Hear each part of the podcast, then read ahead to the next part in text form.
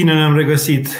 Mă bucur că ne vedem din nou anul acesta și că este această temă foarte importantă a judecării aproapelui și al leacului împotriva acestei judecări. Și ceea ce aș vrea să încerc în seara asta nu este doar să vă aduc un șir de citate uh, care se găsesc în scripturi și care ne, ne spun de ce să nu judecăm și să nu judecăm, ci să vă aduc și experiența mea de preot și experiența mea de părinte duhovnicesc, care cunosc acum atâtea spovedanii și atâția oameni, uh, cât de nocivă este această judecată și ce putem face împotriva ei. Dar nu, nu neapărat ce putem face împotriva ei, ci cum ne putem lecui de această judecată. Cum putem face să ne lecuim? Că, de fapt, cum zicea un mare uh, filozof român, de fapt singurul creator de școală filozofică la români, uh, Naionescu, omul nu evoluează, omul se dumirește, omul se lămurește. Cum ne lămurim noi, cum putem să ne lămurim că această, această boală a judecății, acest păcat, este atât de nociv, ne este atât de nociv, știți că ne, ne lămurim foarte ușor de, eu știu, de tot felul de lucruri care ne fac rău, mai ales din, din punct de vedere trupesc. Ne lămurim și suntem convinși că tutunul ne face rău. Ne lămurim și suntem convinși că, eu știu, drogurile ne fac rău.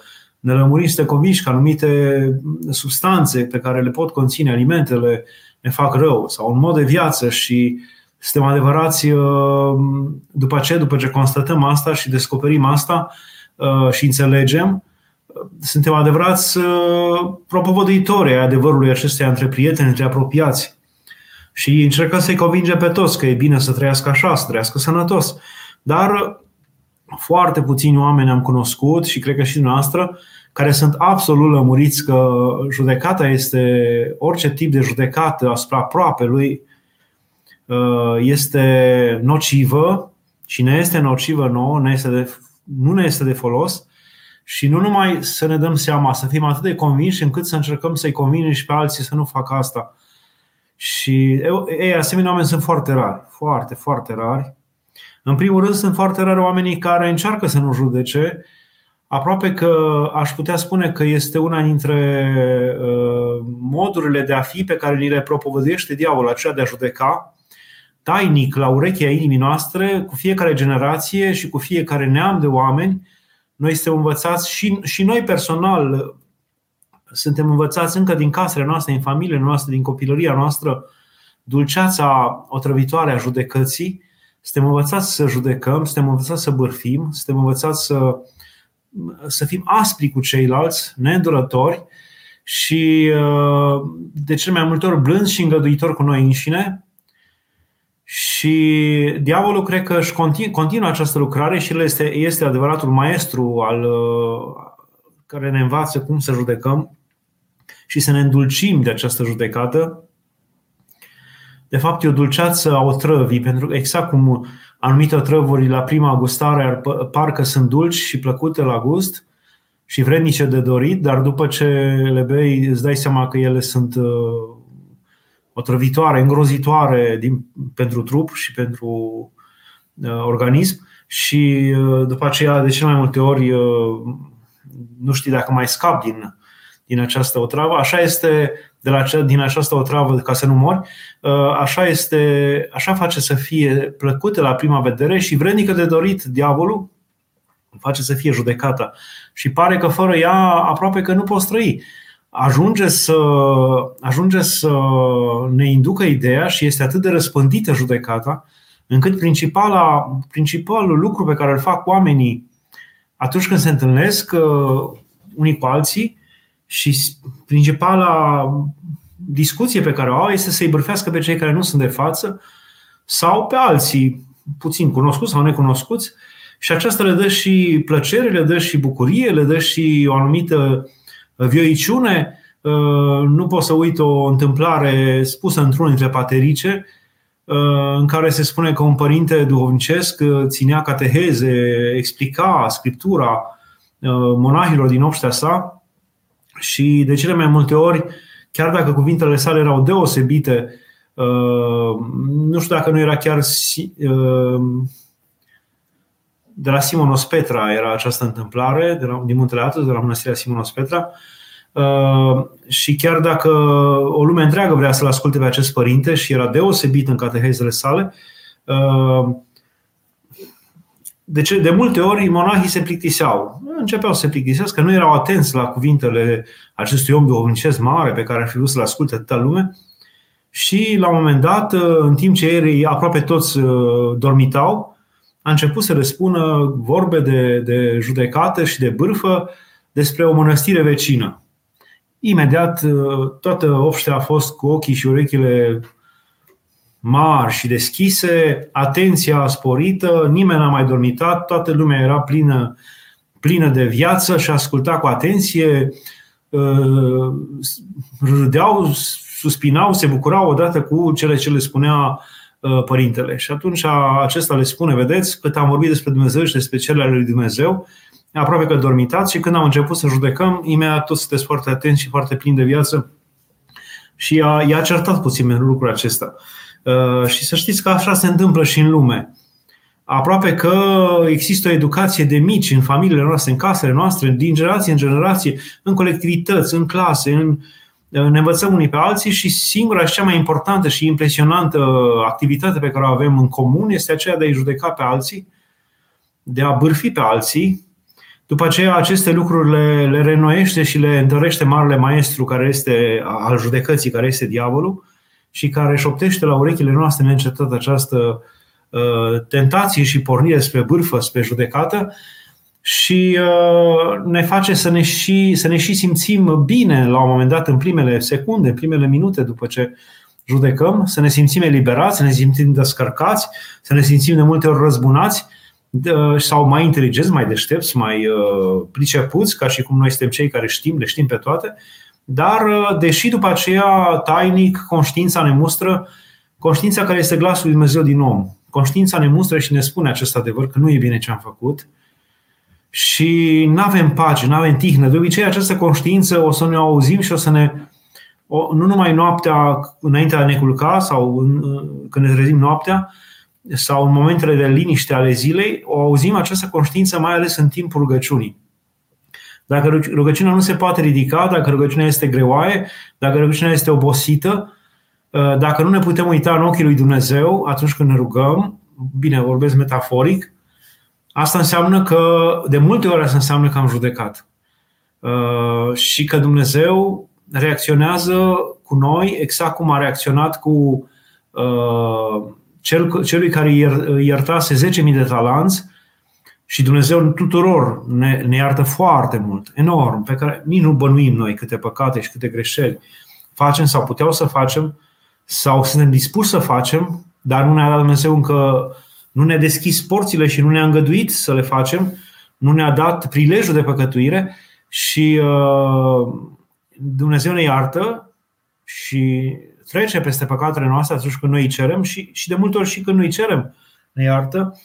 Și noi, pentru niște nimicuri, pentru niște vorbe, pentru niște comportamente diferite de la noastre, suntem în stare să-i judecăm cu asprime pe alții și pentru aceasta Dumnezeu cumva uh, ne pedepsește, în primul rând, prin uh, tăcerea Lui în timpul rugăciunii noastre, prin greutatea rugăciunii, prin greutatea relației cu El, E ca și cum tatăl își întoarce fața de la copilul care îl judecă pe fratele său, pe celălalt copil al tatălui și tatăl este mâhnit de lucrul acesta și își întoarce fața uh, așteptând ca tu să te împaci cu acel copil sau să nu-l vorbești de rău cu celălalt frate. Și de cele mai multe ori nu se oprește numai la atâta această urmare a judecății noastre, ci uh, în ceea ce judecăm, în acelea vom și cădea. Adică în privința aceasta, uh, lucrurile sunt foarte clare. Uh, nu judeca ca să nu fi judecat. Chiar am, uh, am strâns aici câteva citate și mai ales în Evanghelia de la Matei, în capitolul 7, versetele 1-2, zice foarte clar Mântuitorul, nu judecați ca să nu fiți judecați, căci cu judecata cu care judecați, vei fi judecați, cu măsura cu care măsurați, vi se va măsura. Și știți, noi, în general, avem impresia aceasta că lucrurile acestea, în ceea ce spune aici Mântuitorul, e vorba doar de uh, cele ce se vor întâmpla dincolo. Că e vorba de judecata de apoi, e vorba de măsurarea vieții noastre, cântărirea ei, a calităților și a ceea ce am făcut, a dreptăților și a nedreptăților noastre doar dincolo. Și atunci fiind o chestie de dincolo, oare când, când va fi această judecată, uh, de obicei uh, suntem foarte lejeri în judecățile noastre zicând, ei, până atunci o să mă întorc, eu o să mă o să-i cer iertare lui Dumnezeu, o să mă îndrept, o să mă împac cu Dumnezeu. Și atunci ne dăm drumul cu totul la judecată. Dar să știți că cuvântul spus de Mântuitorul în predica de pe munte, în capitolul 7 la Matei, în versetele 1 și 2, nu judecați ca să nu fiți judecați, cu ce măsură veți judeca, vii se va judeca, cu ce măsură măsurați, vii se va măsura. Acest cuvânt este spus în primul rând pentru viața aceasta. Și ziceam că și eu ca preot și aduc în, în ajutor experiența vieții mele, dar și ca preot duhovnic care aduce în ajutor ca mărturie și experiența a sute și mii de vieți pe, despre care știu și pe care le primesc în spovedanie, uh, acest cuvânt se împlinește desăvârșit. Uh, orice judecați, orice judecați, o să fiți și voi judecați, adică cu aceeași măsură veți fi ispitiți. În primul rând, așa trebuie înțeles. Cu măsura cu care uh, judecați voi pe cineva care a căzut în ispită sau, sau, sau nu a fost în stare să treacă peste o încercare, uh, cu aceeași măsură vom fi judecați și noi. Cu aceeași ispită vom fi ispitiți și noi. Cu măsura cu care, cu asprimea cu care tu judești pe altul, cu aceea se va măsura și ție Dumnezeu și măsura și judecata cu care te judecă Dumnezeu încă din lumea aceasta este lăsându și pe tine, în primul rând așa, este lăsându și pe tine cam în aceleași tipuri de, de uh, încercări prin care a trecut celălalt și tu l-ai judecat cu asprime și ai pus la îndoială toată viața lui și l-a interfelit în fața oamenilor și, și cred, cred că și a lui Dumnezeu și i-a interfelit numele. Și să știți că uh, în general, atunci, pentru că, într-un fel, atunci când judec, te judeci, când judeci, te și lauzi, pentru că cumva insinuezi, dincolo de cuvinte, că tu nu ai face așa. Chiar dacă nu o zici. Poate nu o zici, dar când judeci, tu de fapt spui, eu sunt altfel, eu sunt deosebit, eu nu aș face așa, eu nu aș face așa niciodată, nu se face așa și pentru asta diavolul va avea îndrăznire pentru că ești mândru și pentru că mândru, cel mândru îl are ca, îl are ca uh, tată spiritual pe diavol, că Dumnezeu, Mântuitorul nostru, este, uh, este blând și smerit cu inima, iar cei care se mândresc și judecă Uh, îl au pe diavol care face aceste lucruri, judecă și sunt, e mândru. Uh, și așa cum Mântuitorul zicea iudeilor, uh, voi nu sunteți, voi nu sunteți fiul lui Avram, pentru că dacă ați fi fiul lui Avram, ați asculta de Avram și ați crede că eu sunt cel trimis, voi sunteți fiii diavolului pentru că voi ascultați de tatăl vostru diavolului. Așa noi cumva devenim prin judecată și prin aparținem, devenim aparținători, aparținem de diavol. El ne cere pe noi. Diavolul ne cere. În momentul în care noi judecăm și ne mândrim, ă, astea vin la pachet cumva, diavolul ne cere. Și ne cere ca și cum ar fi partea lui. Dă-mi-l să-l încerc, dă-mi-l să-l ispitesc, dă-mi că e al meu. Iată ce se laude, iată ce se crede el cuvios și evlavios, dă să-l încerc. Dă-mi-l mie. Și Dumnezeu s-ar putea și în general, pentru folosul nostru spiritual, îl îngăduie pe diavol să ne ispitească într-o anumită măsură și ne ispitește diavolul și la ispitele pe care, cu care noi ne-am lăudat că noi n-am face niciodată, la aceste ispite, de cele mai multe ori, 99% din cazuri, vom cădea. Deci, o urmare directă a judecății, o urmare directă a judecății pe care o spune Dumnezeu, este că și noi vom fi judecați și noi vom fi trecuți prin aceleași ispite pe care noi uh, le socotim uh, slabe și că noi le-am putea depăși.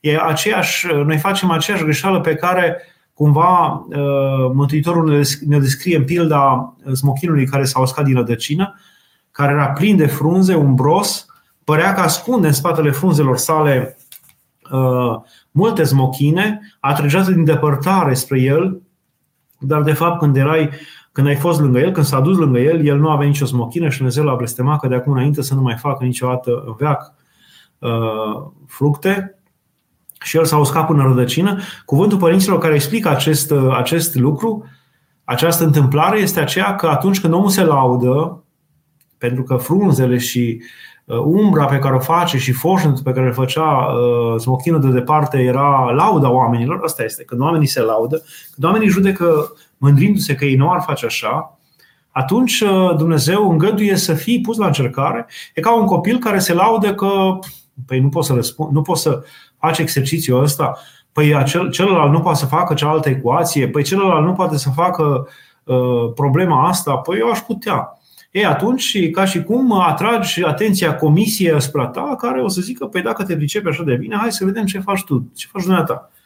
Și vin acești profesori să te pună la încercare. Și, în general, fără de Dumnezeu și când ești în judecată și când ești în mândrie, n-ai pe Dumnezeu alături de tine, în general cădem cu brio, între ghilimele cu brio, cădem cu siguranță.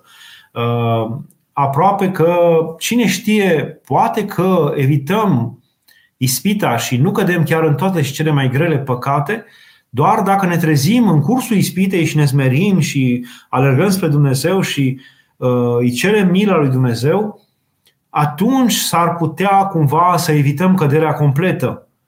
Dar uh, de cele mai multe ori cădem, cel puțin la fel cum au căzut ceilalți dinaintea noastră pe care noi i-am judecat.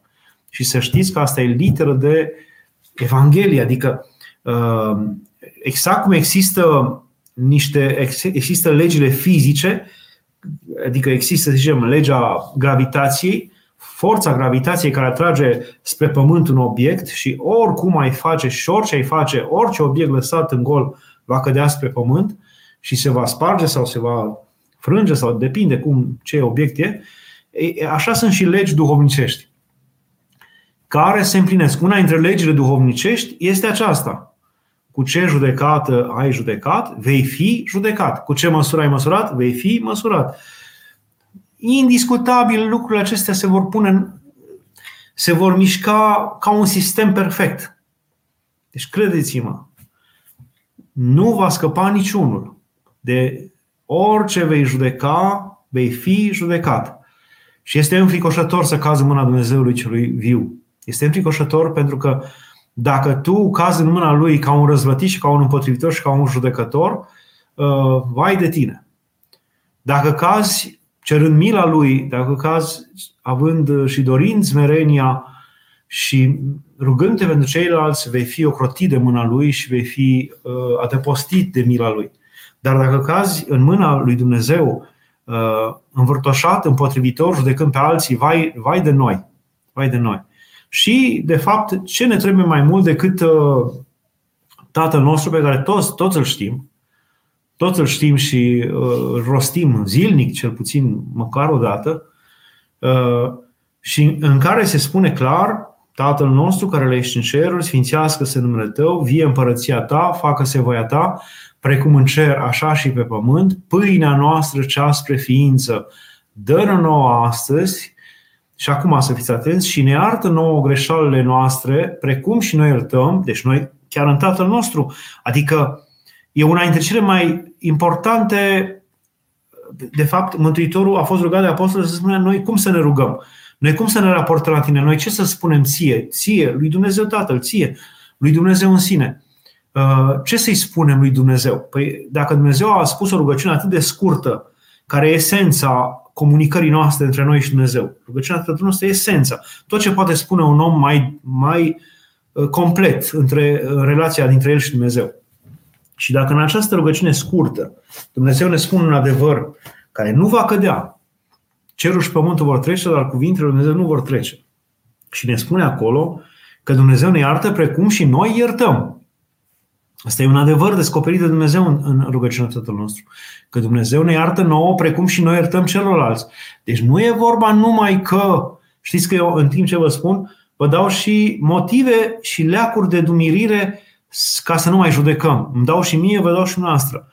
Deci, în primul rând, uh, cu judecata cu care judecăm vom fi judecați și nimeni nu vrea să pățească asta și atunci măcar de frica acestei judecăți și acestei măsuri aspre care va veni peste noi să ne oprim în judecată, dar al doilea, un al doilea motiv care vi-l aduc în, în față este că uh, nu numai că vine peste noi judecata și măsura cu care măsurăm, ca o lege duomnicească, ci și ne iartă nouă, precum și noi iertăm, exact cum iertăm noi altora, așa ne va ierta Dumnezeu nouă.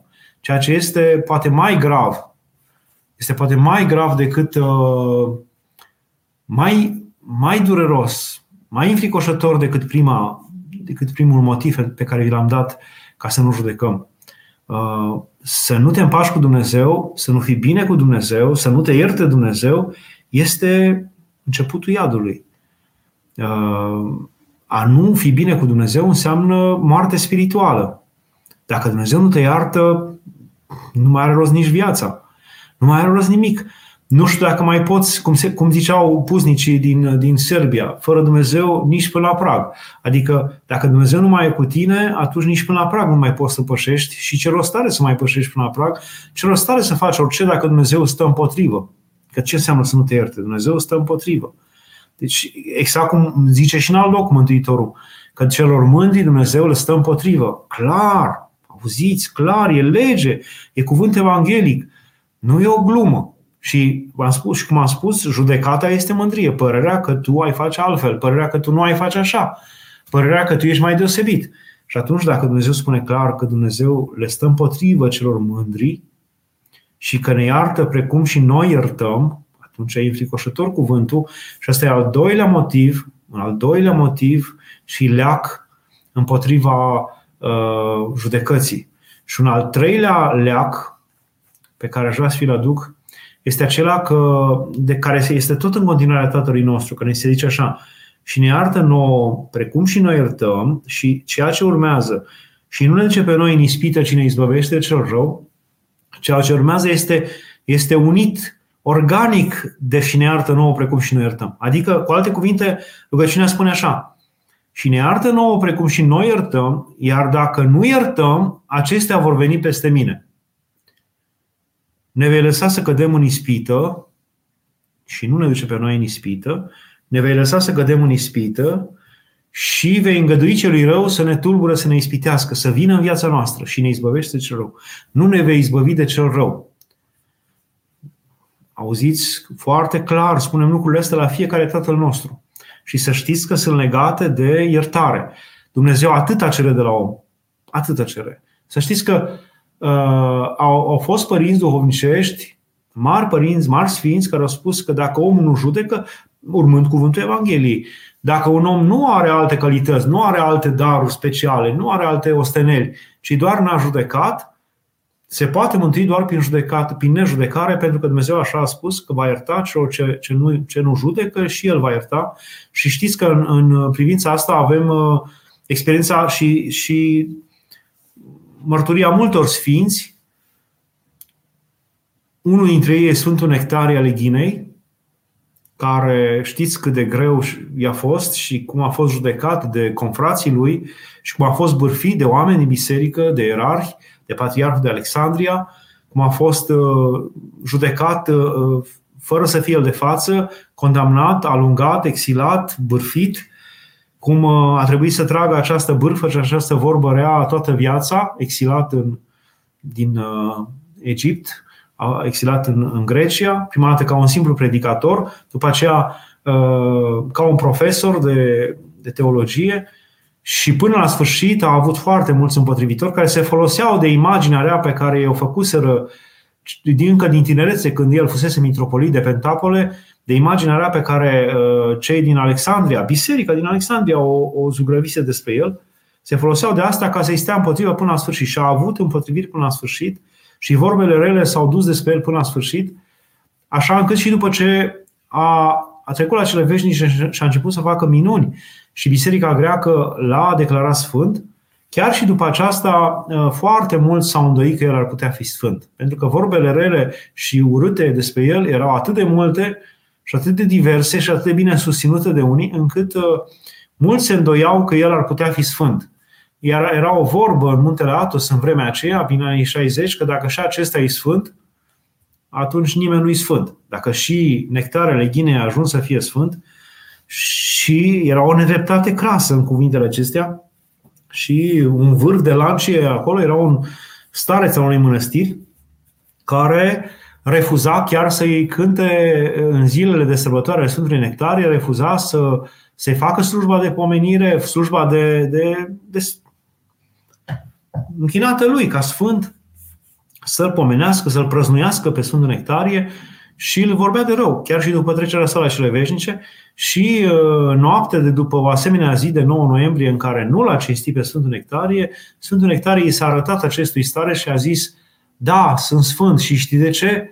Pentru că i-am iertat pe toți. Pentru că i-am iertat pe toți care m-au, m-au vorbit de rău. I-am iertat încă din timpul vieții. Deci, uitați un... Sigur n-a fost numai asta. Cu siguranță știți câte a, a avut Sfântul Nectarie. Sigur a avut multe daruri și multe, a făcut multe lucruri minunate care îl, care îl uh, proclamă ca sfânt și îl dovedesc ca sfânt. Dar uh, iată, pentru el cel mai important și probabil că și înainte lui Dumnezeu, cel mai important lucru este că el n-a judecat, a iertat. N-a judecat pe cei care l-au blasfemiat, l-au vorbit de rău, l-au batjocorit. Uh, au spus despre el lucruri foarte urâte și l-au vorbit de rău pretutindeni, el i-a iertat. Da, sunt sfânt și știi pentru ce? Pentru că i-am iertat pe toți. Pentru asta, pe cei, pe cei care m-au bajocorit o viață întreagă. I-am iertat.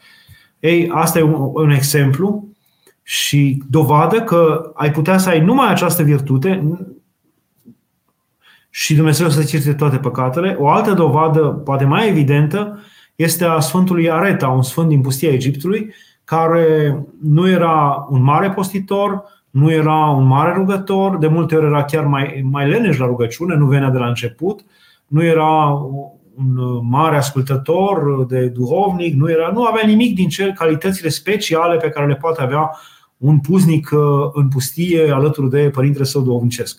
Și totuși pe patul morții, uh, cum era obiceiul, veneau ceilalți să-și rămas bun de la el și au văzut semnele evidente ale sfințeniei și ale mântuirii la acest om și probabil descoperiri dumnezeiești, arătări îngerești.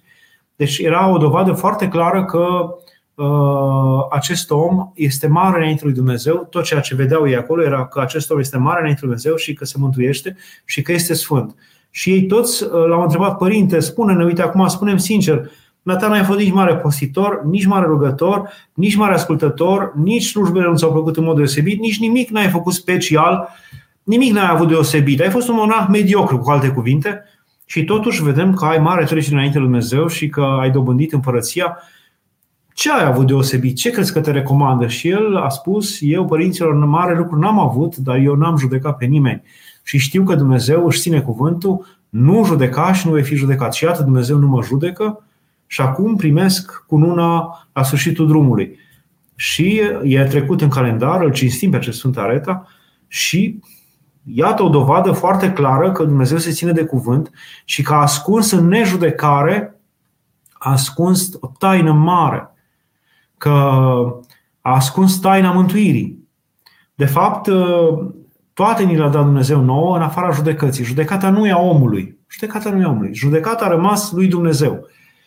Exact cum spune și va citi ce spune Sfântul Iacob în epistola lui Iacob. Iacov, în capitolul 4, versetele 11-12, zice așa Iacov, în Noul Testament. Nu vă grăiți de rău unul pe altul, fraților, cel ce grește de rău pe fratele, ori judecă pe fratele său, grește de rău legea. Adică calcă în picioare legea. Cel ce grește de rău nu ascultă de cuvântul Dumnezeu care zice să nu judecați. Calcă, vorbește de rău legea, judecă legea, iar dacă judeci legea, nu ești împlinitor al legii, ci judecător. Și pe aceea auziți ce zice. Unul este dătătorul legii, unul este judecătorul. Unul singur este judecătorul. Cel ce poate să mântuiască și să piardă, adică Dumnezeu. Iar tu cine ești să judești pe aproapele tău? Deci, cu alte cuvinte, Sfântul Apostol Iacob ne spune că judecata nu e a omului. Nu e a omului. Omul nu, nu e vrednic să judece. Nu i s-a dat acest dar. Singurul care va judeca este Dumnezeu. Și despre asta vorbește clar și va veni să judece vii și morții. Nu zicem noi în crez, asta e judecata Dumnezeu. Noi nu uzurpăm pe Dumnezeu ca să-i luăm noi judecata. Și de ce? Știți că pare așa că uh, Dumnezeu și-a oprit judecata și nu ne lasă pe noi să judecăm pentru că este, nu știu, capricios, invidios, uh, vrea să le țină sub piciorul lui, sub apucul lui. Nu. De ce? Uh, pentru că, zice Sfântul Apostol Pavel la Romani, pentru aceea, oricine ai fi omule care judeci, ești fără cuvânt de dezvinovățire, căci în ceea ce judeci pe altul, pe tine însuți te judeci și te osândești, căci același lucru îl faci și tu care judeci. De asemenea, zice tot Sfântul Apostol Pavel, în Corinteni, în prima carte a Corintenilor, capitolul 4, versetul 5, și aici este răspunsul, de aceea nu judecați ceva înainte de vreme, până ce nu va veni Domnul care va lumina cele ascunse și va vădi sfaturile inimilor. Adică vrea să spună că noi nu avem toate datele ca să putem judeca un om. Noi nu avem toate datele. Deci Dumnezeu nu ne-a dat această, nu ne-a dat acest, acest, eu știu, dar, să numim dar, acest lucru să judecăm noi pe alții, nu pentru că El este invidios pe noi sau își reține El niște daruri numai pentru El, iar nouă nu ne dă. Nu. Ci pentru că judecata cere ca atunci când judeci să ai toate datele. Exact cum un judecător foarte bun uh, strânge toate datele, cât poate de multe date posibile și informațiile ca la sfârșit să poată da un răspuns și să poată judeca uh, așa cum trebuie. Și noi, oricât am fi noi de pricepuți, oricât de uh, păreri, ni s-a ridicat în mintea noastră părălincea că le cunoaștem noi pe toate și le știm și îi cunoaștem pe cineva, noi nu putem judeca pentru că nu știm totul despre acel om. Noi nu avem toate datele ca să-l judecăm. Judecata rămâne lui Dumnezeu, care are toate datele, care cunoaște totul. Nu noi. Și atunci greșim enorm. Pentru că noi nu știm cu ce duhuri se luptă omul acela, că a căzut într-un păcat, ce moștenire genetică are acel om, ce educație a avut el, ce traume, ce experiențe în viață a avut, ce lucruri care l-au, l-au cutremurat, l-au schimbat, uh, a avut acest om și iată rezultatul este cel care este sau face lucrurile pe care le face. Tu, tu nu știi cu ce s-a luptat acel om și nu ai dreptul să judești tu să spui eu aș făcut altfel, pentru că poate în condițiile lui el ar făcut la fel, tu ai făcut la fel, poate și mai grav decât el. Și nu pot să uit uh, înțelepciunea cu care o sfântă catolică, Teresa de Lisieux, spunea uh, de bărbat nu m-am atins, era monahie, dar dacă m-ar fi lăsat Dumnezeu, dacă ar fi îngăduit să fiu ispitită, aș fi fost mai rău ca Maria Egipteanca, spunea ea. Și eu cred că zicea bine. Și prin asta nu judeca.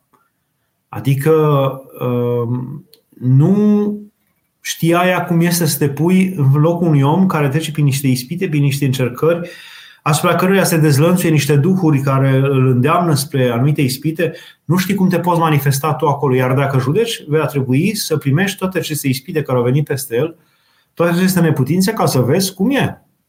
Și atunci să vedem dacă mai poți judeca. De aceea Dumnezeu uh, nu îngăduie judecata. Aș mai da un alt îndemn de la Luca, tot legat de nejudecare, în capitolul 6, versetele 37-38, unde Dumnezeu zice, nu judecați și nu veți fi judecați, nu o sândiți și nu veți fi osândiți, iertați și veți fi iertați. Deci, va, deci se va da ție, dați și vi se va da ție, turna vor în sânul vostru o măsură bună, îndesată, clătinată și cu vârf, căci cu ce măsură veți măsura, cu aceeași măsură vi se va măsura. De fapt, incredibil, Uh, Dumnezeu a pus în mâinile noastre cheile, cheile judecății sale. Cheile judecății sale. Tu poți de acum să știi cum te va judeca Dumnezeu prin făcând ce trebuie să faci. Dacă tu judeci cu asprime, o sândești cu asprime, nu ierți, măsori cu asprime, atunci și tu vei fi osândit la fel, și tu vei fi judecat la fel, și tu vei fi măsurat la fel. Cum faci tu, ți se va face. Tu de acum hotărăști cu ce fel de judecată vei fi judecat. Uh, trebuie să ținem minte acel cuvânt pe care Mântuitorul spune celui care avea un singur talent și l-a dus și l-a îngropat și după aceea a dat niște îndreptățiri înainte de Dumnezeu și Dumnezeu îi răspunde când acesta a întrebat unde este talentul și ceea ce ai dobândit prin el și l-a adus doar talentul și a spus că te știam un maspru care secer de unde n-ai semănat și, vânturi, și trăier de unde n-ai vânturat, așa încât știm că ești un maspru, uh, am ascuns uh, talentul în pământ și acum ți l-am adus, iată, ia-ți-l. Și Dumnezeu a zis, slugă leneșă și vicleană, după cuvintele tale vei fi judecat. Să știți că aceste, acest lucru rămâne veșnic. După cuvintele noastre vom fi judecați. Cu ce măsură măsurăm, vom fi măsurați. Cu ce judecată vă judecăm, vom fi judecați. Cu ce o sândă o sândim, vom fi osândiți. În mâinile noastre stă acest, uh, acest lucru. Să știți că acolo, când uh, Dumnezeu îl judecă pe acea, acea slugă, este chipul judecății de apoi. Și iată că Dumnezeu ne spune la judecată de apoi, slugă leneșă și vicleană, după cuvintele tale vei fi judecat. Ia gândiți-vă acum să ne gândim noi că la a doua venire, înfricoșătoarea venire, după ce ne sfârșim viața în judecăți multe și aspre, în neîndurare față de aproapele, Dumnezeu ne va spune slugă leneșă și vicleană, că suntem și leneși și vicleni. Uh, după cuvintele tale vei fi judecat. Ce ai spus tu de oameni, de omenirea întreagă, că sunt răi și proști și urâți și așa, e, hai să te judeci pe tine la aceeași măsură. Adică pe toți ai văzut rău și pe tine te voi, vedea, te voi vedea rău. Pe toți ai văzut neputincios și pe tine te voi vedea neputincios. Cum ai văzut tu lumea, așa te voi vedea și eu pe tine. Știți cum se zice? Că dacă vrei să iei un om de bun, bunul iei, bunul găsești. Dacă vrei să iei de rău, răul găsești. De rău i-ai luat pe oameni, de rău te voi lua și eu pe tine. Și când te ia Dumnezeu la bani mărunți și să plătești până la ultima Uh, centimă până în ultimul codrat, vai nouă. Așa încât în mâna noastră este judecata. Că tot spunem și cădem în deznădejde că vai, ne va judeca Dumnezeu, oare cum ne va judeca, că Dumnezeu este greu de, este greu de, de, de, de să-l, să-l, să-l domolești, să-l liniștești, să, oare ce să facem, ce ofrande să-i aducem, ce modalități să, să, să avem prin care să îmblânzim acea judecată? Și ne pregătim în tot felul de moduri, găsim tot felul de soluții, ne imaginăm cum ținem discursul înainte lui Dumnezeu și explicăm și îndreptățim păcatele noastre. Nu! Ni s-a dat în mâna noastră cheile judecății. Nu judeca cu asprime și Dumnezeu nu te va judeca cu asprime. Nu o sândi cu asprime și Dumnezeu nu te va sândi cu asprime. Nu măsura cu asprime și Dumnezeu nu te va măsura cu asprime. De fapt,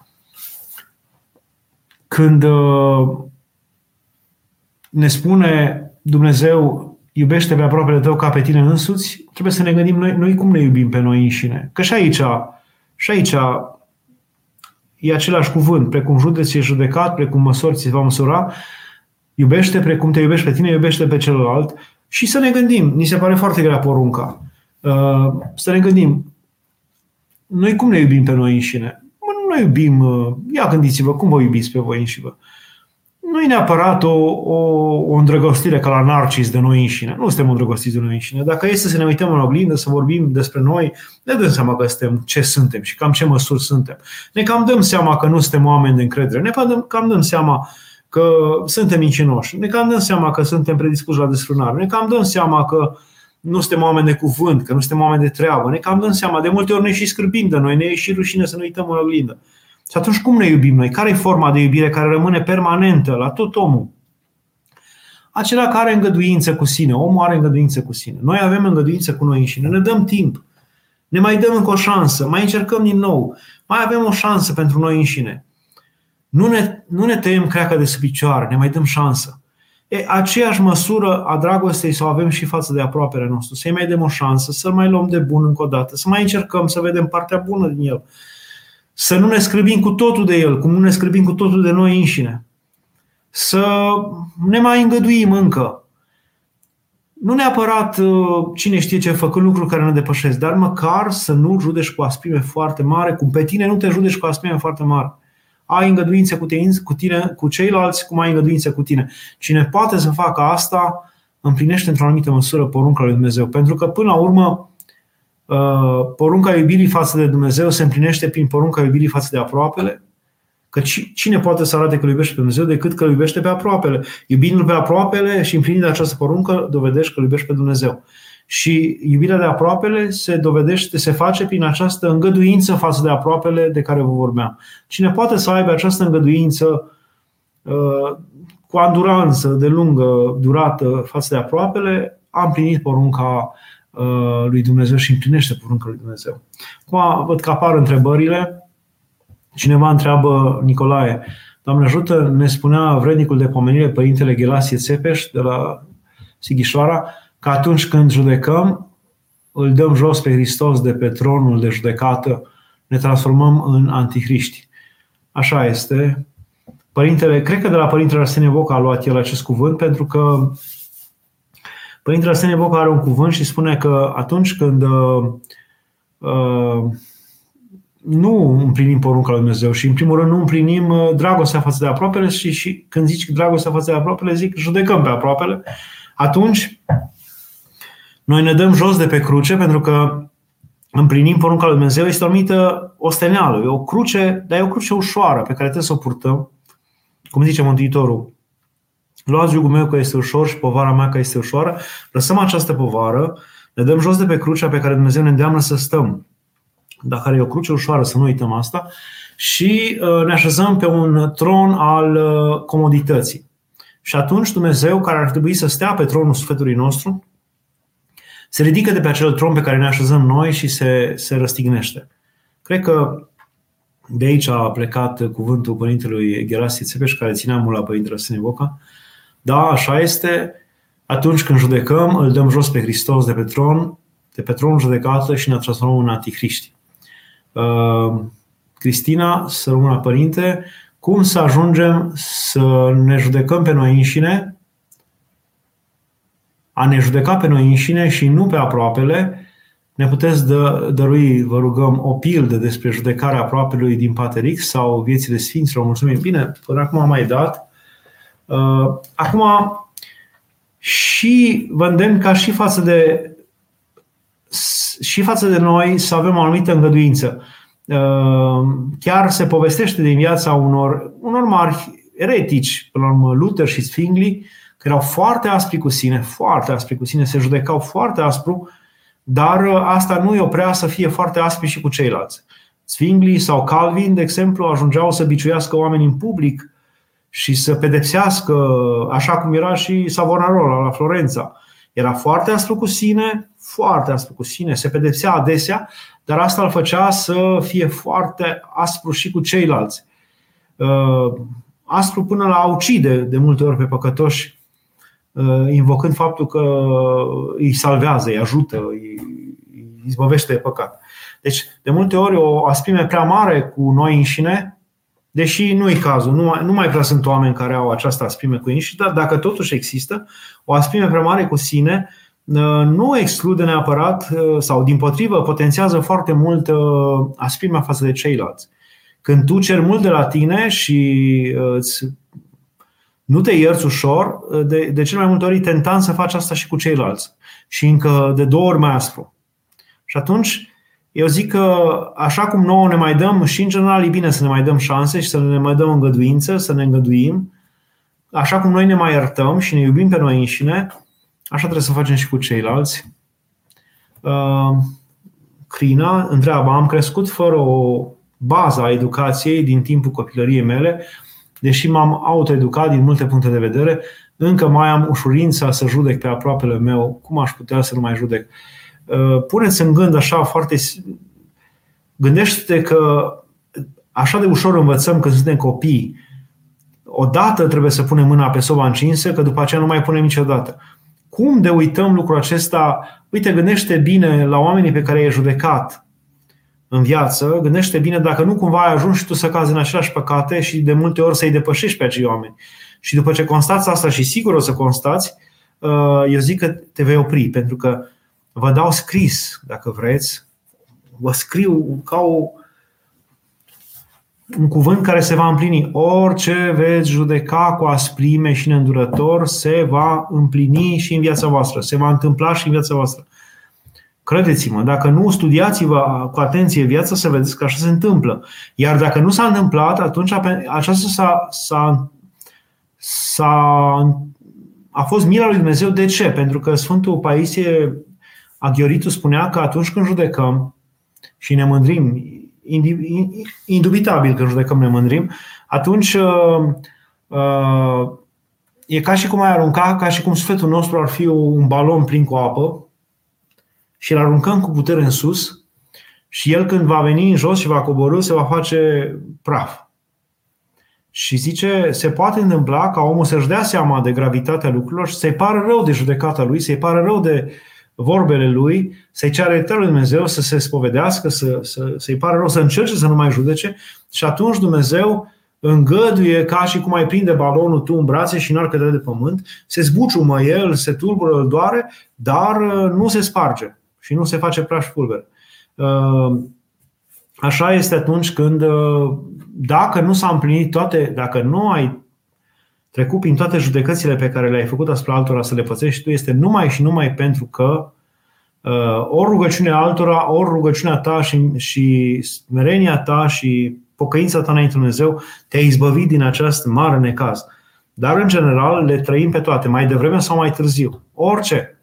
Uite, dacă vreți, puteți nota judecățile pe care le-ai făcut aspre cu cineva și să vedeți până la sfârșitul vieții dacă nu se vor împlini toate cu voi. Uh, bună seara! Ce puteți să ne spuneți despre judecătorul de la tribunal care judecă faptele unui om. Asta trebuie să existe și asemenea judecători, trebuie să existe o rânduială în lume. A fost această judecată totdeauna în toate civilizațiile, până și în Vechiul Testament. Trebuie să fie o judecată între oameni și o rânduială după niște legi pe care uh, oamenii le dau, pentru că altfel ar fi un, uh, o, o debandadă. Or, dar îi îndemn pe acești judecători să știe că, de exemplu, Dumnezeu binevoiește spre aceștia, binevoiește spre osteneala lor, și știți că uh, prorocul Solomon, fiul lui David, a cerut lui Dumnezeu să-i se dea înțelepciune ca să poată judeca drept pe poporul lui Dumnezeu. Adică să judece întâmplările și faptele din popor și hotărârile lui față de popor să fie bine judecate, să fie înțelepte, să nu judece cu nedreptate. Și Dumnezeu pentru asta l-a ascultat și a dat înțelepciune. Înțelepciunea lui Solomon cel mai înțelept om, în afară de Mântuitorul nostru Isus Hristos, uh, de pe fața pământului, s-a dat pentru rugăciunea lui ca să judece cu dreptate pe poporul lui Israel. Și Dumnezeu i-a dat și înțelepciune și i-a plăcut că vrea să judece cu dreptate și i-a dat și înțelepciune, i-a dat și avuție, i-a dat și anmulți, i-a dat și frumusețe, i-a dat de toate. Și toate le-a mulțit la el, tocmai pentru că a cerut un lucru bun. Deci, asta zic despre judecător, bun lucru fac, numai să se roage lui Dumnezeu să le dea înțelepciune și să ia orice hotărâre să fie dreaptă, nu după pulsiunile lor interioare, nu după ochi uh, frumoși sau mai puțin frumoși ai celorlalți, ci să judece cu dreptate și, dacă se poate, și cu o anumită îngăduință și să nu sară din, din, din, uh, din start la cele mai grele uh, uh, judecăți, ci să încerce să vadă dacă există o doză de pocăință, părere de rău la omul acela și să mai mânzească din acea uh, pedeapsă. Uh, dacă judecăm pe cineva și atragem atenția, nu înseamnă că acest, această, acea persoană se poate îndrepta reflectând asupra celor făcute care s-au dovedit a fi dăunătoare celor cu care interacționează.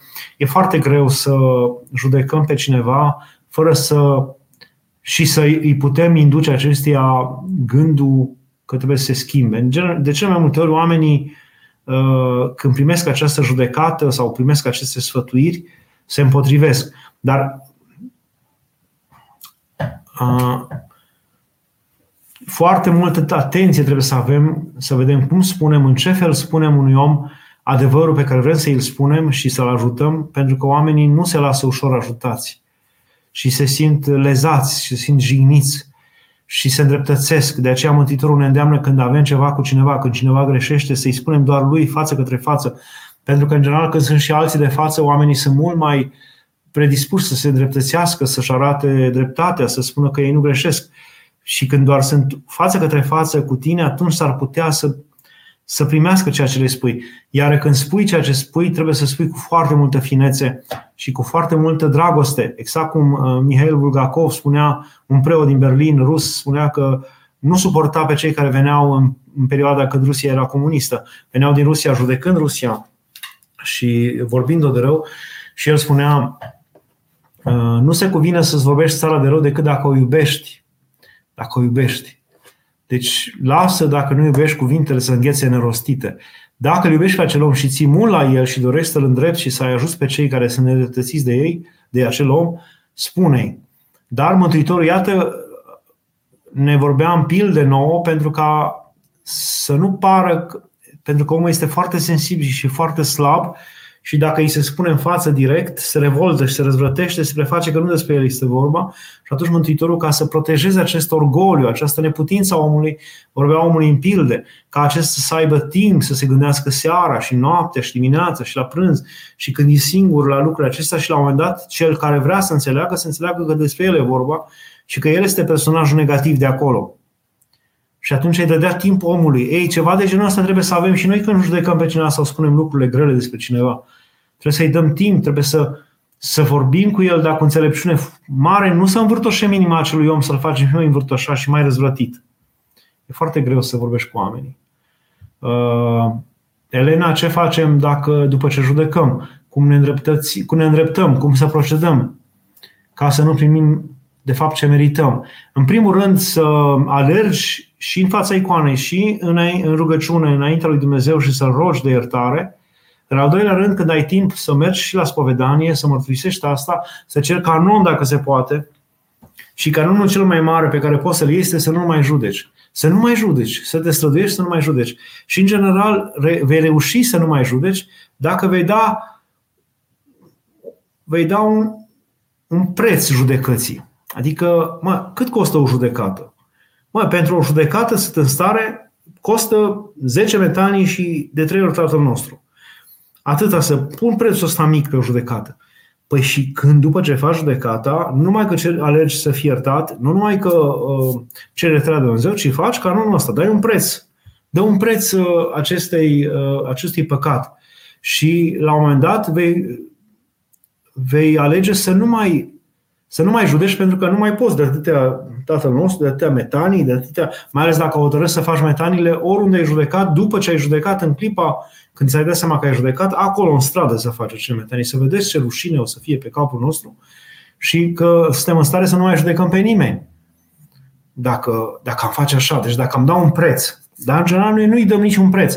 Cel ce dă astăzi, în veacul acesta, un preț judecății și se pedepsește cu acest preț, nu va fi judecat Dumnezeu dincolo, cu siguranță, și nici în lumea aceasta. Uh,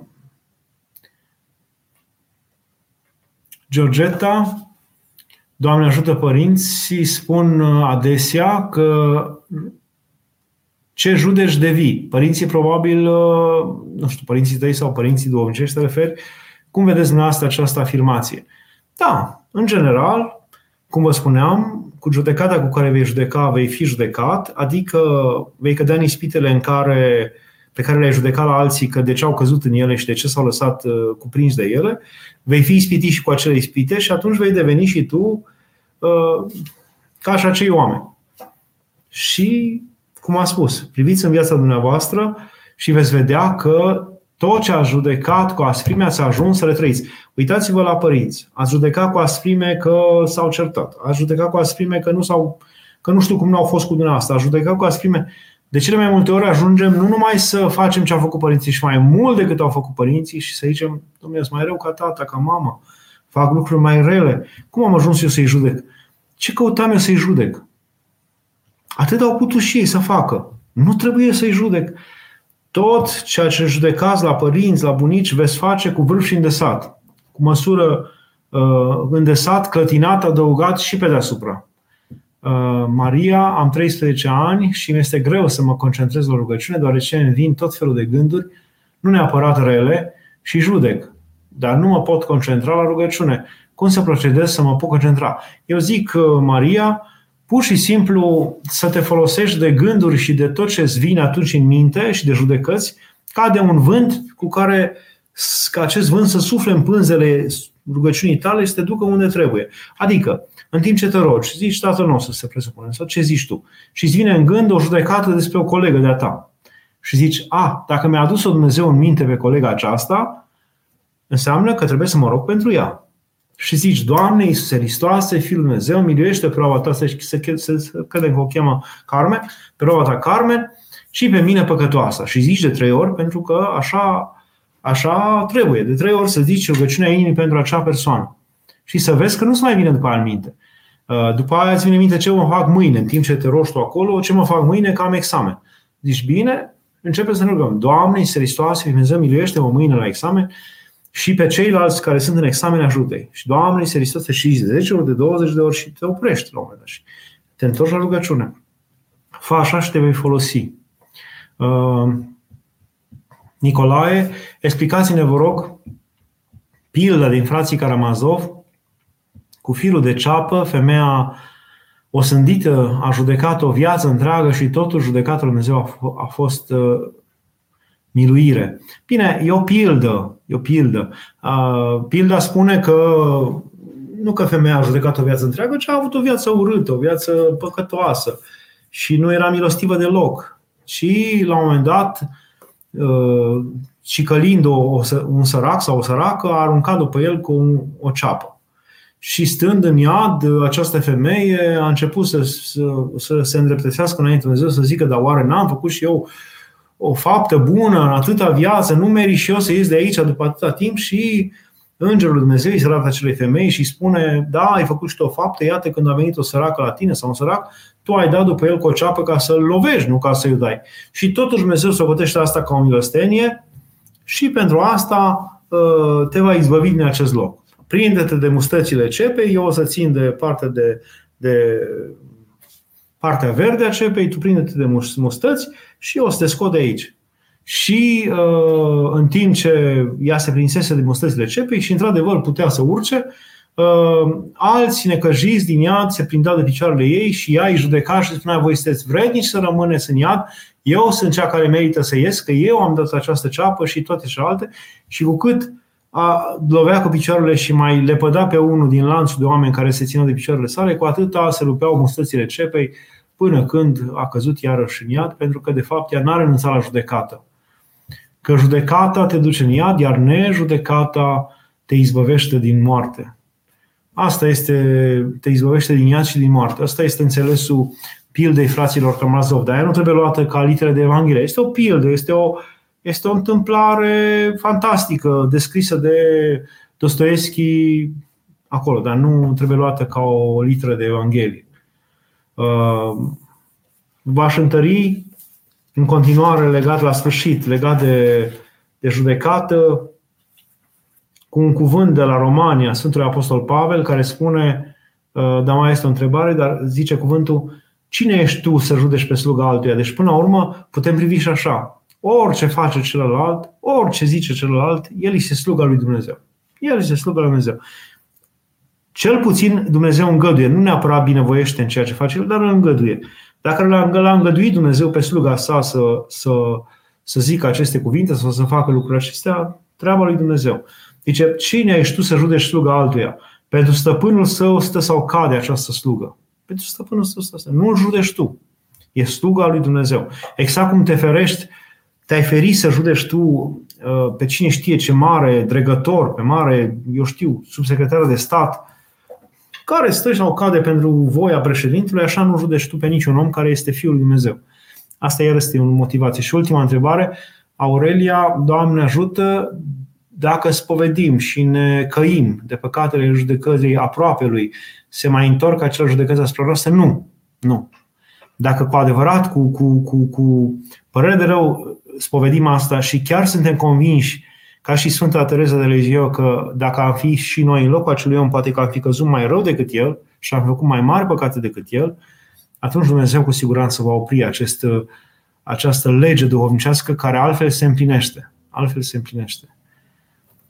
Mulțumesc pentru această întâlnire. Mă bucur că am dialogat cu voi. Dumnezeu să ne ajute să ne întărească pe toți. Sper și cred că Dumnezeu ne-a dat în mână uh, cheile judecății noastre. Deci noi avem în mână încă din veacul acesta cheile judecății noastre. Cu ce măsură măsurăm, ni se va măsura. Cu ce judecată judecăm, ni se va judeca.